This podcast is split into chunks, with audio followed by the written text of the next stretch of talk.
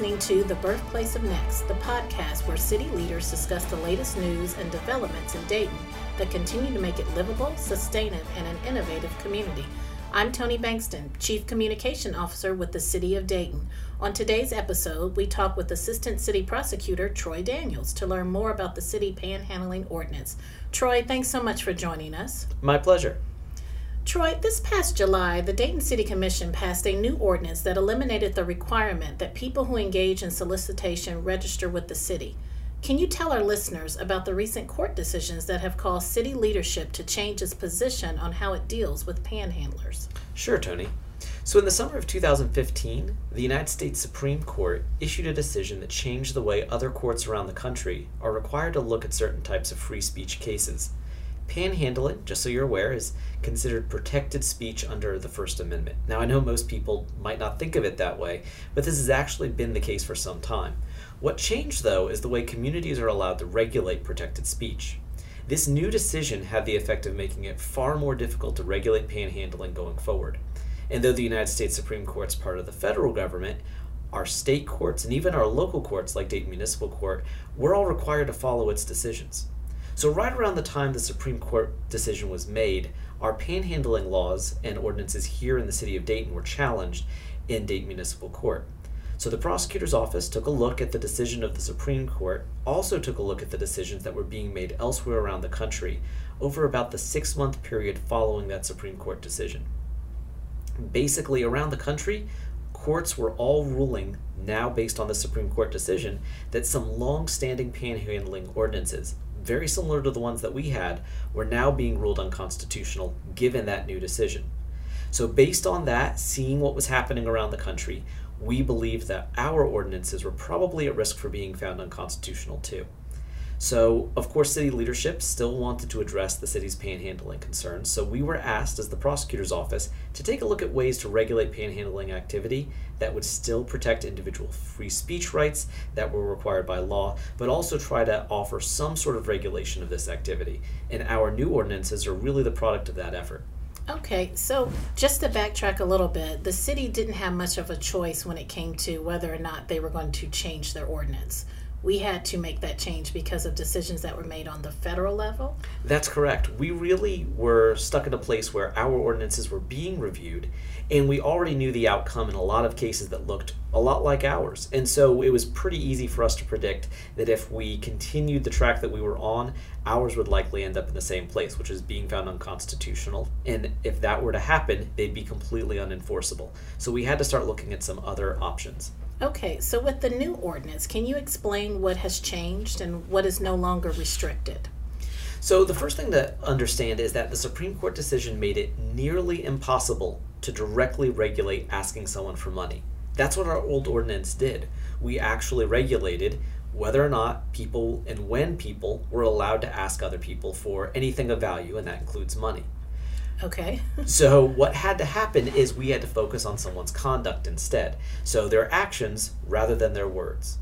Okay. So, so what our new ordinance does is it focuses on giving or receiving something tangible. So such as money, but it could also be drugs, it can also be pamphlets, it can be informational. Really, it's the giving or receiving of anything. That's the action we're focused on, not so much what people are saying. Okay, so do people, I know under the old ordinance people had to register. That has been abolished with the new one. Right, and so that's why the second part's important. Even though we're allowed to regulate conduct, we're allowed to regulate what people are doing, we're only allowed to regulate it when it creates a public safety risk. And so that's why the scope of this new ordinance is smaller than what citizens were accustomed to under our previous ordinance. Once again, we had to look at what other courts were doing with this requirement that it has to be related to public safety. And what we saw was that some of the things that we might think is public safety, the courts didn't think was risky enough for us to be allowed to regulate it. So, for instance, registration. Mm-hmm. We had felt like there was this need to have people registered before they were allowed to ask other people for money. Courts, however, looked at that and all decided that they did not believe that that rose to this level of safety risk that made it necessary for people to have to register. So that's why one of the major differences you're going to see is that panhandlers are now allowed to hold signs while standing at intersections or in medians or on sidewalks.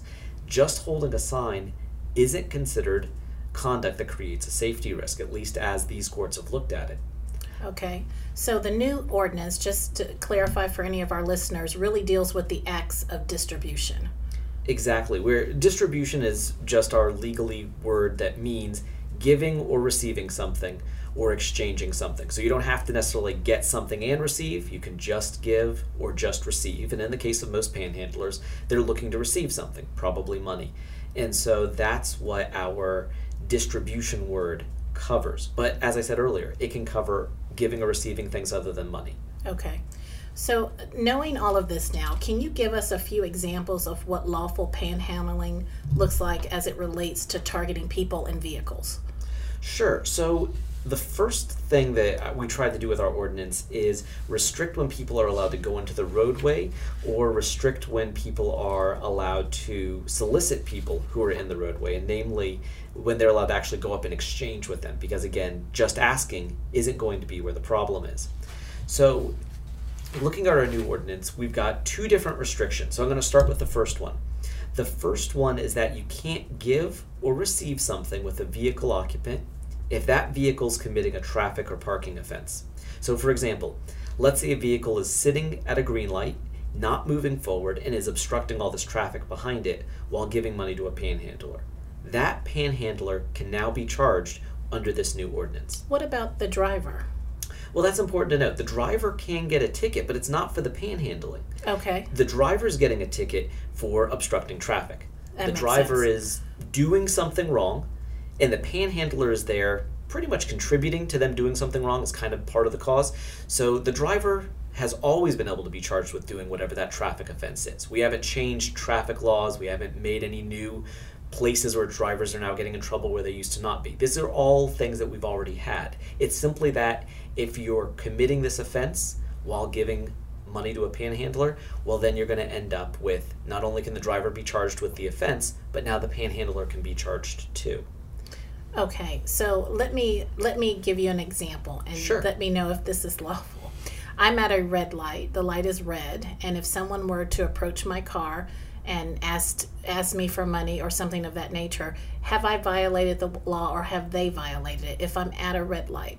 Okay, so this is a special case, and so I actually this was I had said that we had made two new restrictions. This is actually the second one. Okay. So let's just go ahead and talk about that. So the second ordinance that we passed, or it was all part of the same ordinance, but the second part of this law prohibits someone from entering the roadway to give or receive something from a vehicle when that vehicle stopped at a red light. So a red light's kind of a special circumstance that we particularly carved out, because as you were saying, let's say you're the driver mm-hmm. and you're sitting in your car and you're at a red light. You're not breaking any laws. You're right. You're stopped at a red light. So that first part of the law we talked about is not going to apply to you. You didn't violate anything. Right. What's happened, though, is the panhandlers approached your vehicle. They are committing a violation by approaching your vehicle and try, and exchanging something or receiving something. You haven't. Okay. Now, the reason why this becomes an issue, and remember, we were talking here about safety. It makes sense that we don't want people, when those lights turn green, as inevitably they do, as long as it seems to take sometimes for them to turn green, when that light turns green, we don't want people standing in the middle of the intersection, all of a sudden, now all these cars want to start zipping by. Okay. That's the safety risk. So that's why we are allowed to regulate people coming out into the intersection during red lights. It's not unsafe while the red light's there. It's unsafe when it suddenly turns green, and so we can go ahead and say that whole situation isn't going to be safe. It's a public safety risk, and we regulate it. Okay. Now, for you as the driver, you are also running the risk that that light's going to turn green. Yes. Because you're in the middle of maybe trying to give money to a panhandler. That light turns green, and now you're in the first situation we talked about. And you're now sitting I'm there. breaking the law. Exactly. You're obstructing traffic while you're trying to give money, and now you're breaking the law. And so, again, you might get a ticket not for the panhandling, or for the new distribution ordinance, but rather for the traffic violation you just committed. Okay, so basically uh, panhandlers or solicitors are not allowed to enter the right-of-way, if I'm understanding this correctly. Yeah, right-of-way is another one of those legal terms that has an exact meaning, but I think for most people's use, they can kind of think of it as the roadway, the part of the road that people are actually going to drive on. So okay. the part of the road that's past the little white line, that, mm-hmm. that's kind of the fog line at the end, the part where cars we actually expect to travel, that's going to be the right-of-way. And okay. that's where they're not supposed to be in order to get to a car that's stopped for a red light. Now, if the car is stopped for some other reason and is not committing any traffic offense, well then they might be there and not breaking any of the panhandling laws. Okay. But then they run the risk of breaking some of the other laws we have on the books, like jaywalking. Okay. So jaywalking is going to generally prohibit people from being in the roadway, and other times just even whether they're panhandling or whether they're just walking in the road. That presents a safety risk, and so we regulate that under jaywalking. And those jaywalking laws haven't changed. They're the same that they've been. Okay, so let's switch gears a little bit and discuss situations that involve people walking down the sidewalk. Can you explain what aggressive panhandling looks like, and what should people do if this happens to them? All right, so first it's important to realize that just approaching someone and asking for money isn't aggressive panhandling. That's okay. That's legal. And I know that that feels different because it's a big change from our prior ordinance. Under our old ordinances, and we've already discussed this, people had to register before they could ask other people for money. Very few people did that. And so as the result, most people who, in any circumstance in the city, went up to someone and asked for money, they were violating the law because they okay. had never registered. So as a result, it felt like anyone who asked for money, anyone who panhandled, was breaking, breaking the, law. the law. It wasn't because we had an ordinance saying you couldn't do it. It was because of the requirement to register. Okay. So now that that's gone, just asking someone for money is, I know it seems like not something we think of, but it's right. protected speech. So instead what we're doing is we're focusing on aggressive panhandling. And aggressive panhandling is going to have three different types of, of ways that someone can get in trouble with that. So the first is going to be if a panhandler touches or grabs someone while they're trying to get them to give money. So okay. that someone comes up, they grab your arm or they grab your purse or they, they grab you in some way and say, hey, give me some money. Well, we have kind of a personal bubble right. and we're we're going to respect that, that that's not really what we're looking for. That's more than just speech. Okay. The second way is going to be if a panhandler follows you after you've already told them that you either don't want to give or don't have anything to give, and they keep asking. Okay. So for example, you're walking along, a panhandler asks you for money, and you say no thanks, or you say, I'm, I'm sorry, I don't have anything on me right now, but they don't leave you alone. They just keep following Ask, you, and following, they keep asking, yes. and, and, and that goes on for a little while. Now this has become something different than just speech. It's now become conduct that we can regulate, and it's aggressive. Okay. The third example is very similar, but instead of just merely following you, they're actually getting within three feet of your person. And again, that's kind okay. of the personal bubble space. So you've told you've told them no, and they keep asking, but now they're like right on top of you. They're up in your face. Okay. So you might have come to a complete standstill. So they're not necessarily following you, but they are definitely in your face. Now, they might also be screaming or threatening you. Okay. And that might break other laws, and, and we can talk about those as well. But this law is going to cover continued asking once they're inside that three-foot kind of personal bubble after you've already told them no. So, and that's really what's maybe important here to for, for listeners to understand, that if they're dealing with a situation like this, the first thing they want to do is just say no or let them know that they don't have anything they want to give. Because that's one, for us, uh, it's a required part of the law. There has to be this statement that says, no thanks, I, I don't want to participate. Okay, but simply asking someone for money is not illegal. If someone comes up to you very politely and say, hey, can you spare some change? And I say no, and they leave you alone, they've not committed any crime. Exactly. Okay. And in fact, most of the times that I've experienced being asked for money, if I've simply said no or let them know that I don't carry any cash on me, that's usually it. They usually say, okay, right. thanks, and, and they move on to the next person. If that's all your interaction is, that was legal. They had the right to ask, you have the right to say no, and you both move on with, with your lives, and you, you move on Absolutely. with your day. On the other hand, if they then keep following you or they get in your face or they're, they're now get harassing you, get in your bubble, that's when it's crossed that line into something that we've said no to, and that's really when you should try to involve Dayton Police. Okay. So you keep mentioning there's other laws that people in soliciting could violate, or you who's being solicited can violate. Can you highlight some? I know you mentioned jaywalking. What are some, that one, and what, what are some of the other laws that people should be aware that have always been in effect? So what we took a look at was what type of laws do we currently have in place that are already doing a good job of protecting our citizens and didn't really need any tweaking, and we just kind of more need to let citizens know that these laws are out there. One of those we mentioned is jaywalking, and jaywalking is going to take care of people being in the roadway. As I said, that's okay. a safety concern. We don't want people walking in our roads when cars are whizzing by. It's not safe for the motorists. It's not safe for them. So, but that's more something that law enforcement's going to look out for and handle. Okay. For most of our listeners, they're going to be more concerned with how do they uh, handle situations when someone gets aggressive with them or someone starts making them feel like they might harm them. Right. And we have statutes on the books that take care of that. So the first one would be menacing. Menacing essentially prohibits someone from threatening other people. That's at, at its core, that's what it is. So this might apply if a panhandler is doing or saying something that makes a reasonable person think that panhandler is going to harm them. Maybe okay. it's express. Maybe it's, I'm going to beat you up. It might just okay. be a mixture of body language and aggression and what they're saying.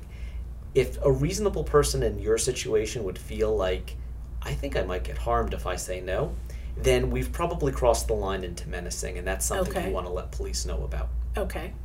Another example is a law that we have against disorderly conduct, and disorderly conduct is really a very big catch-all. It has a lot of different conduct it covers, but there's three different types that's under disorderly conduct that could apply with a panhandler. So one is that it prohibits someone from acting in a violent, turbulent, or threatening manner.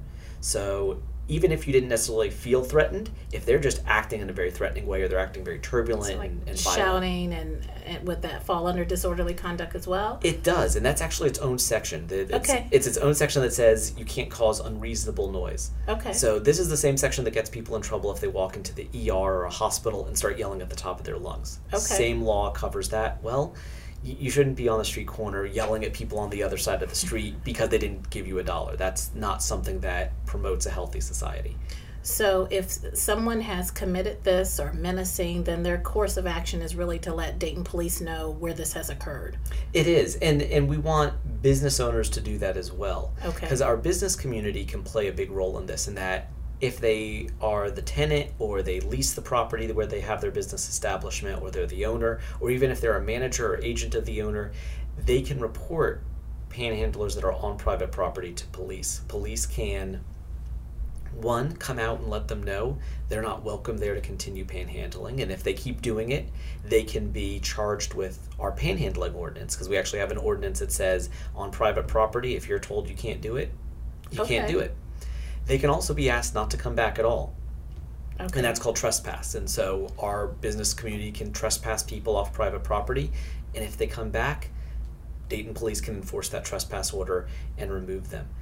As far as l- getting Dayton police involved, it's important for listeners to understand that when you make a report, you're going to have to actually wait and let Dayton police show up and, and talk to them. And, and okay. unfortunately, uh, the reality is, is that when we've got call-outs for uh, a violent crime in progress or a robbery or uh, even an assault in progress, that's going to get a little bit of a higher priority than a panhandling complaint. Dayton police will get to you, but it may not be as quickly as we might want. But it's important to follow through on that report.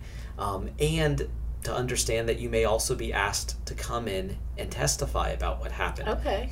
So one of the rules of our criminal justice system is that we typically only get to hear from people in court who actually personally witnessed what's happening. Okay. So if a panhandler approached you and they were aggressive with you or threatened with you, chances are there were, wasn't a police officer right there to watch it happen. Absolutely.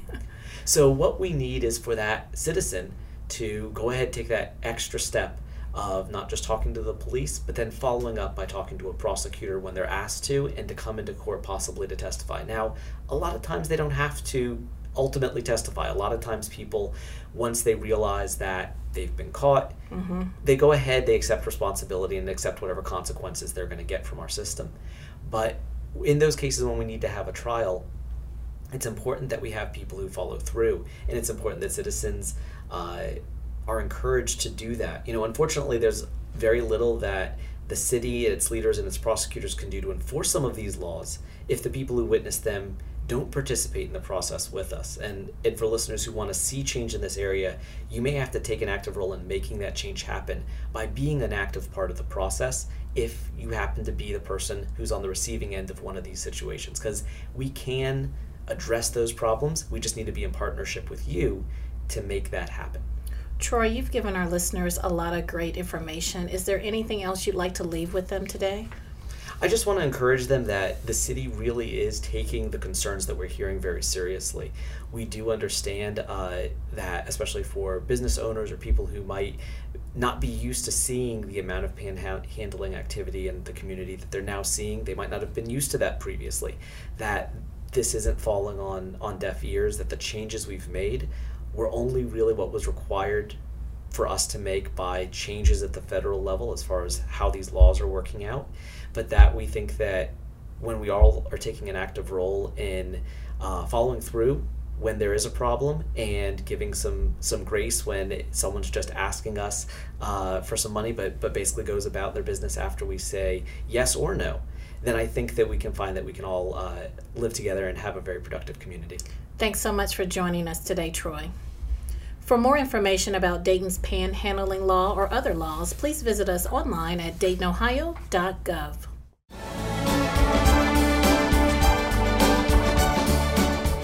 Thanks for listening to Birthplace of Next, a publication of the City of Dayton's Office of Communication and Public Affairs. Be sure to subscribe to this podcast so you never miss the latest news about business, technology, and development in Dayton. If you have questions or feedback for us, email City Hall at Dayton Ohio dot gov.